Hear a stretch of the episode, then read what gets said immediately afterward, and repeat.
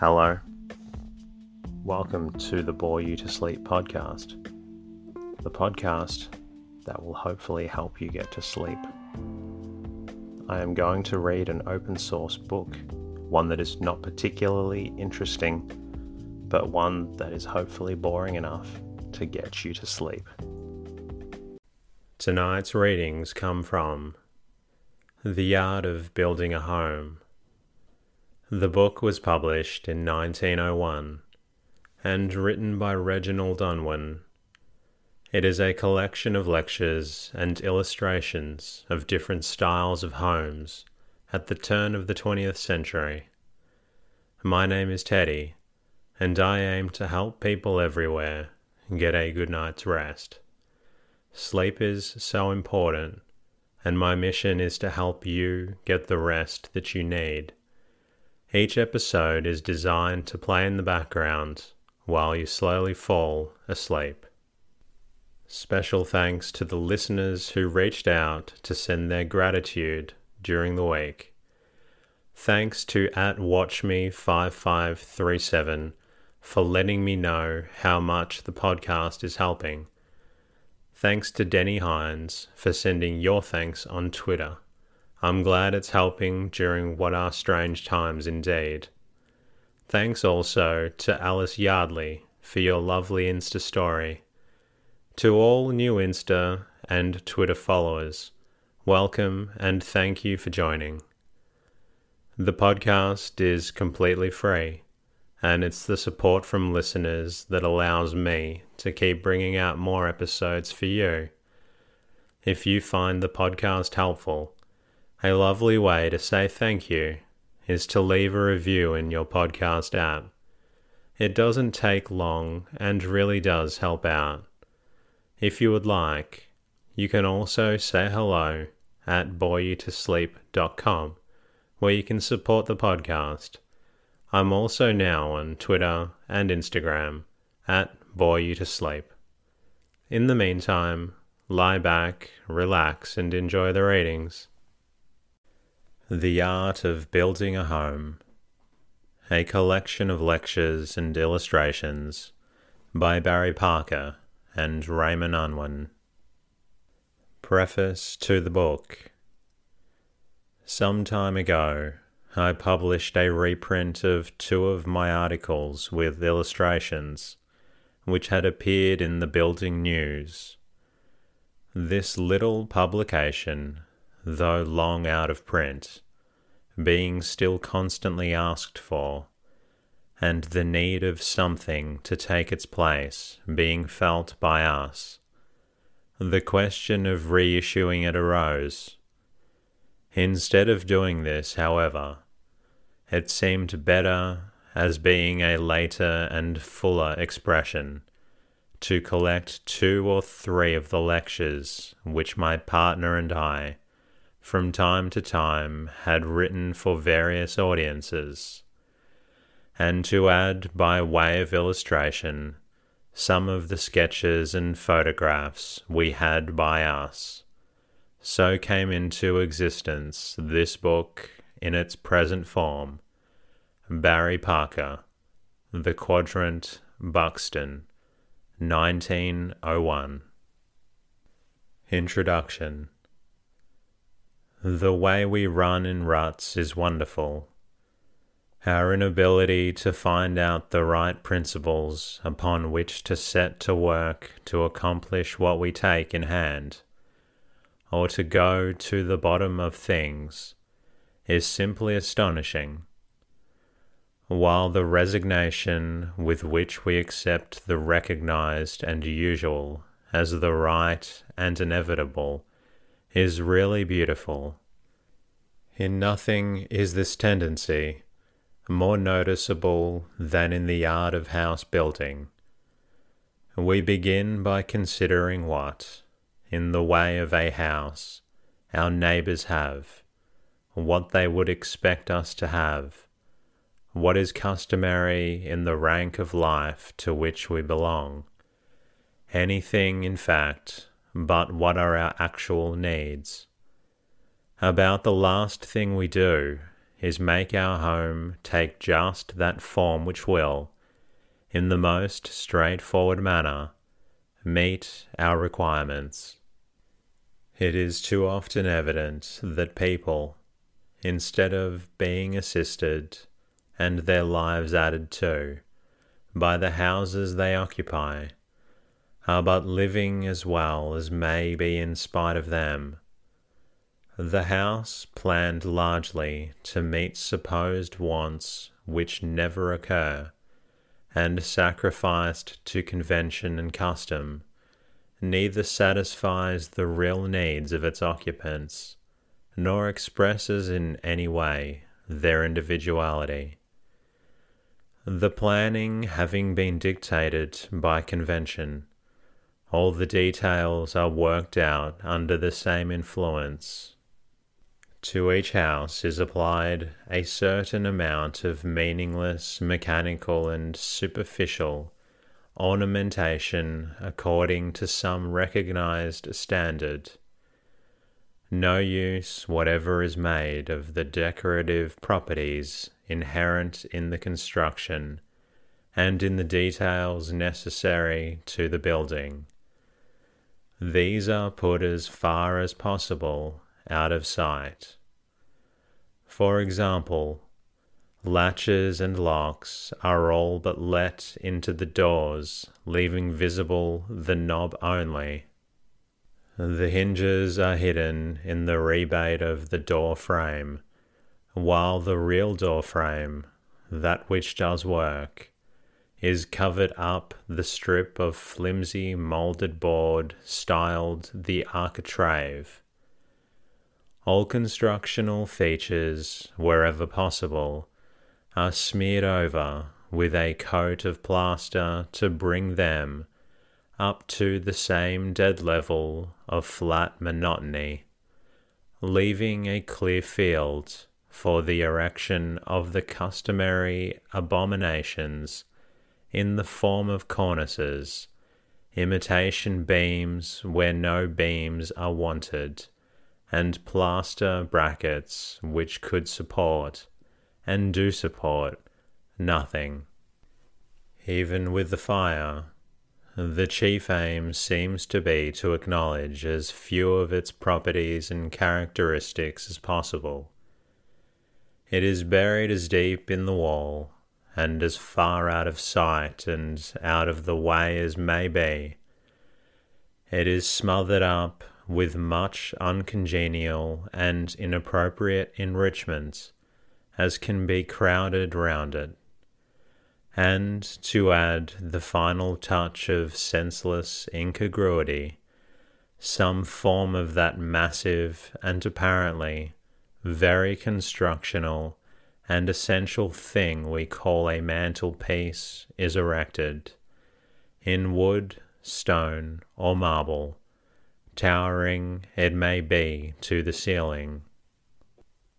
If we were not so accustomed to it, great would be our astonishment to find that this most prominent feature has really no function whatever beyond giving cause for a lot of other things as useful and beautiful as itself, which exist only that they may be put upon it to decorate it.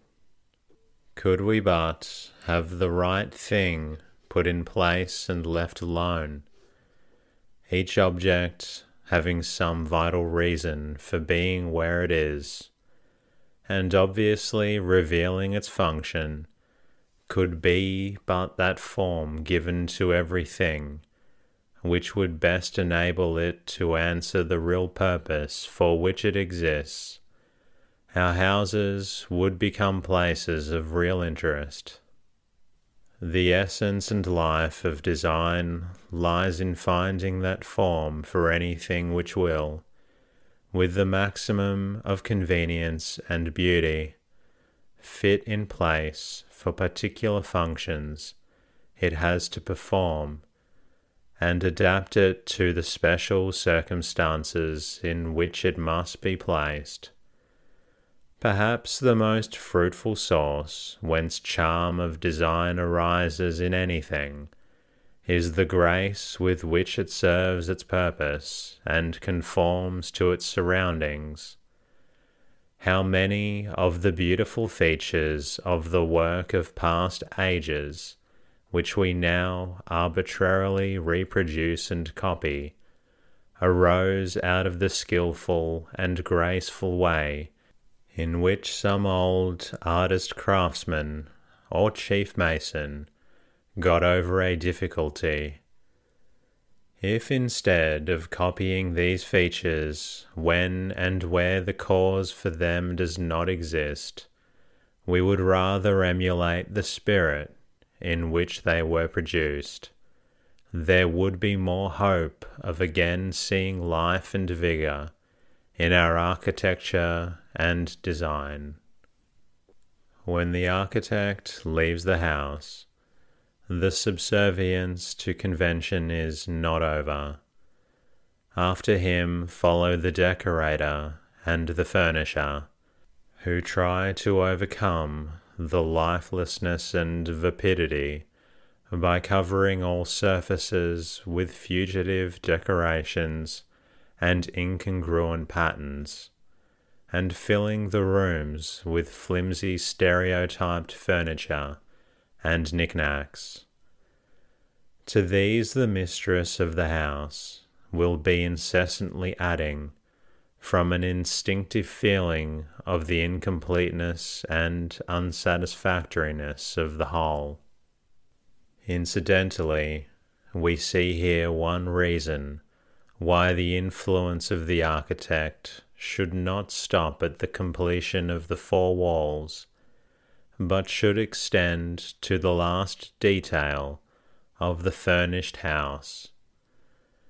When his responsibility ceases with the erection of the shell, it is natural that he should look very little beyond this there is no inducement for him to work out any definite scheme for a finished room, for he knows that if he had any aim, the decorator and furnisher would certainly miss it, and would fail to complete his creation.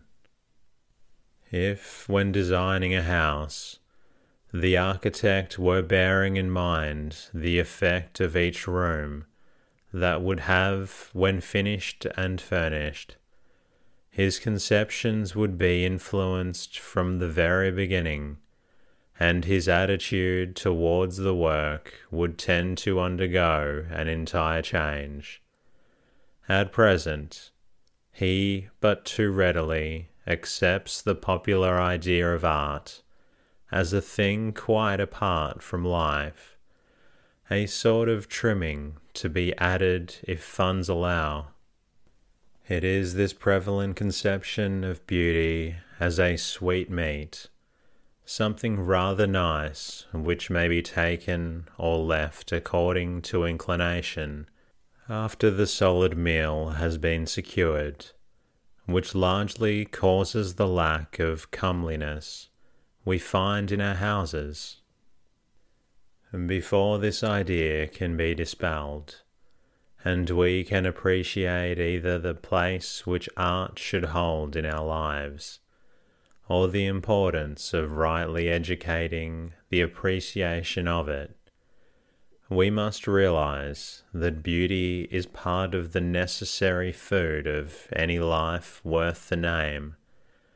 That art which is the expression of beauty as conceived and created by man, is primarily concerned with the making of the useful garments of life beautiful, not with the trimming of them, and that moreover, in its higher branches, art is the medium through which the most subtle ideas are conveyed from man to man. Understanding something of the true meaning of art, we may set about realizing it, at least in the homes which are so much within our control. Let us have in our houses rooms where shall be space to carry on the business of life freely and with pleasure, with furniture made for use, rooms where a drop of water spilled is not fatal, where the life of a child is not made a burden to it by unnecessary restraint, plain, simple, and ungarnished if necessary, but honest. Let us have such an ornament as we do have really beautiful and wrought by hand, carving, wrought metal, embroidery, painting, something which it has given pleasure to the producer to create, and which shows this in every line, the only possible work of art. Let us call in the artist, bid him leave his easel pictures, and paint on our walls and over the chimney corner landscapes and scenes, which shall bring light and life into the room, which shall speak of nature purity, and truth shall become part of the room, of the walls on which they are painted, and of the lives of us who live beside them, paintings which our children shall grow up to love, and always connect with scenes of home, with that vividness of a memory from childhood, which no time can efface. Then, if necessary, let the rest of the walls go, untouched in all the rich variety of colour and tone, of light and shade, of the naked brickwork. Let the floor go uncarpeted, and the wood unpainted, that we may have time to think and money with which to educate our children to think also. Let us have rooms which have once decorated and are always decorated, rooms fit to be homes in the fullest poetry of the name, in which no artificiality need momentarily force us to feel shame for things of which we know there is nothing to be ashamed of, rooms which can form backgrounds, fitting and dignified, at the time and in our memories, for all those little scenes, those acts of kindness, and small duties, as well as the scenes of deep emotion and trial, which make up the drama of our lives at home.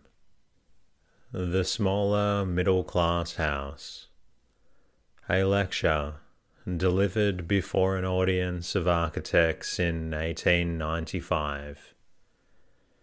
In the class of house with which we are to deal tonight, there are so many directions in which improvement is needed that it will only be possible for me, in the space of one lecture, to refer to a few of them, and to those specially which will illustrate most suggestively the main principles for which I contend.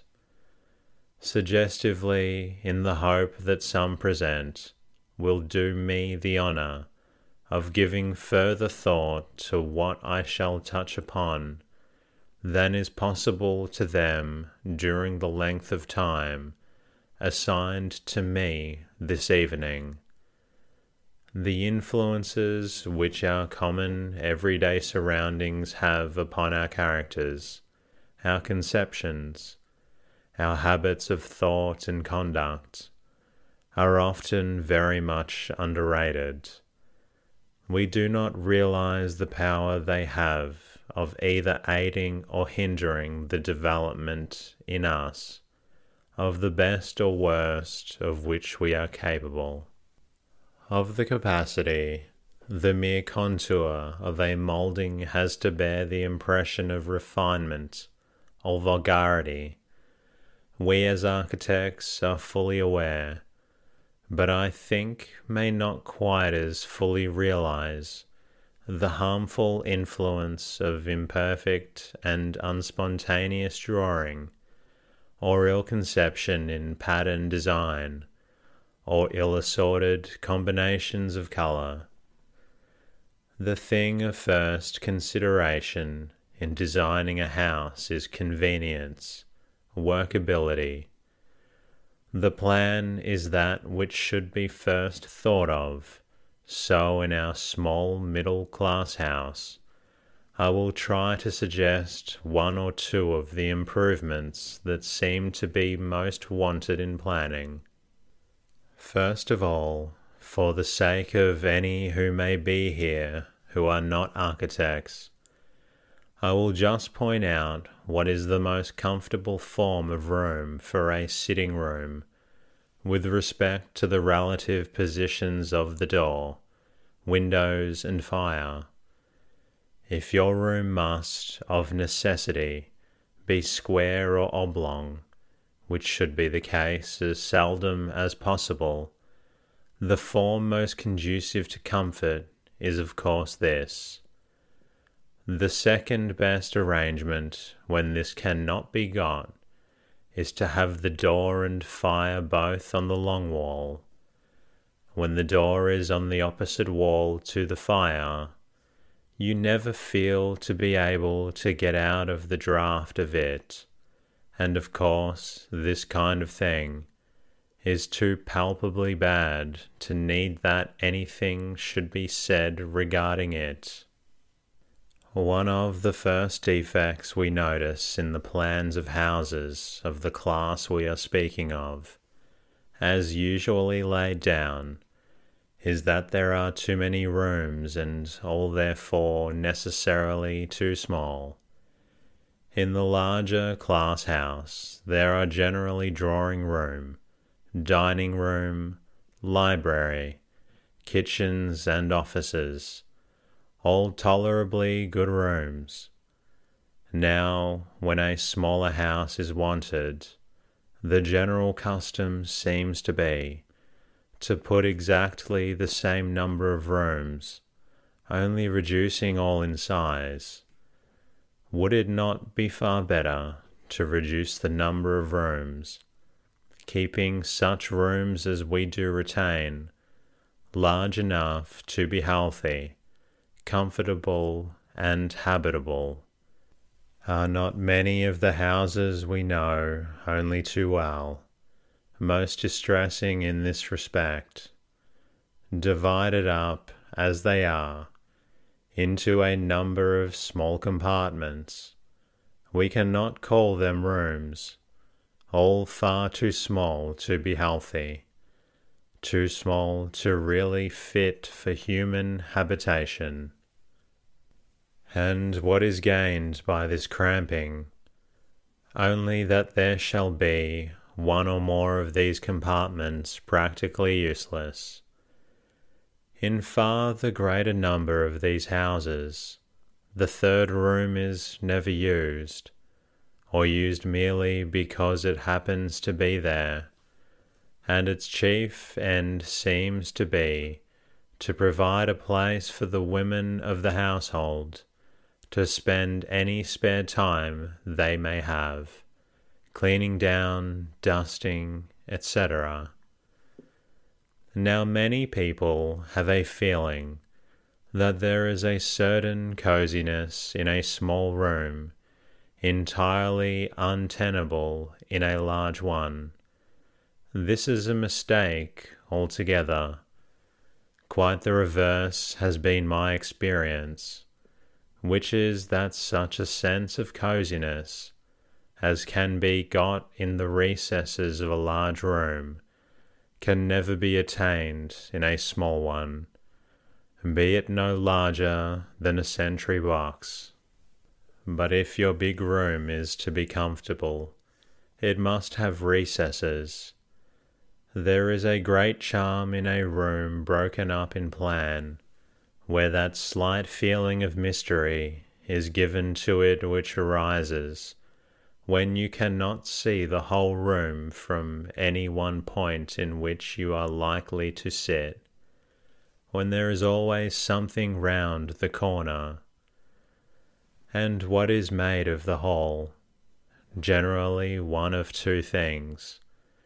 Either it is a passage with a kind of step ladder, for a staircase and a hat stand in it with not enough room for you to hold the door and let a friend out, or it is a great bare cold comfortless waste space in the centre of the house, instead of being, as it might, the most comfortable and homely room, the centre of the common life of the household. Of course, a hall of this kind needs some care and planning. In the first place, the staircase must occupy exactly the position in which it can be made an ornament and a pleasing feature in the room, all of which it is quite capable of being, and a position in which it does not detract from the coziness or give any unpleasant feeling of draughtiness or too great openness.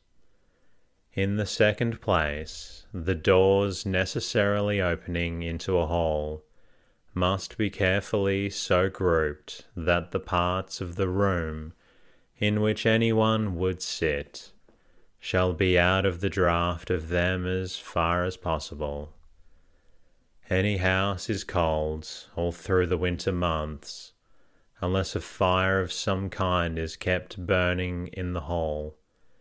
Many people, therefore, find it necessary to have a stove or heating apparatus, and in most houses it is thought necessary to have two other fires burning, one in the living room and one in some other room that there may be somewhere to show visitors.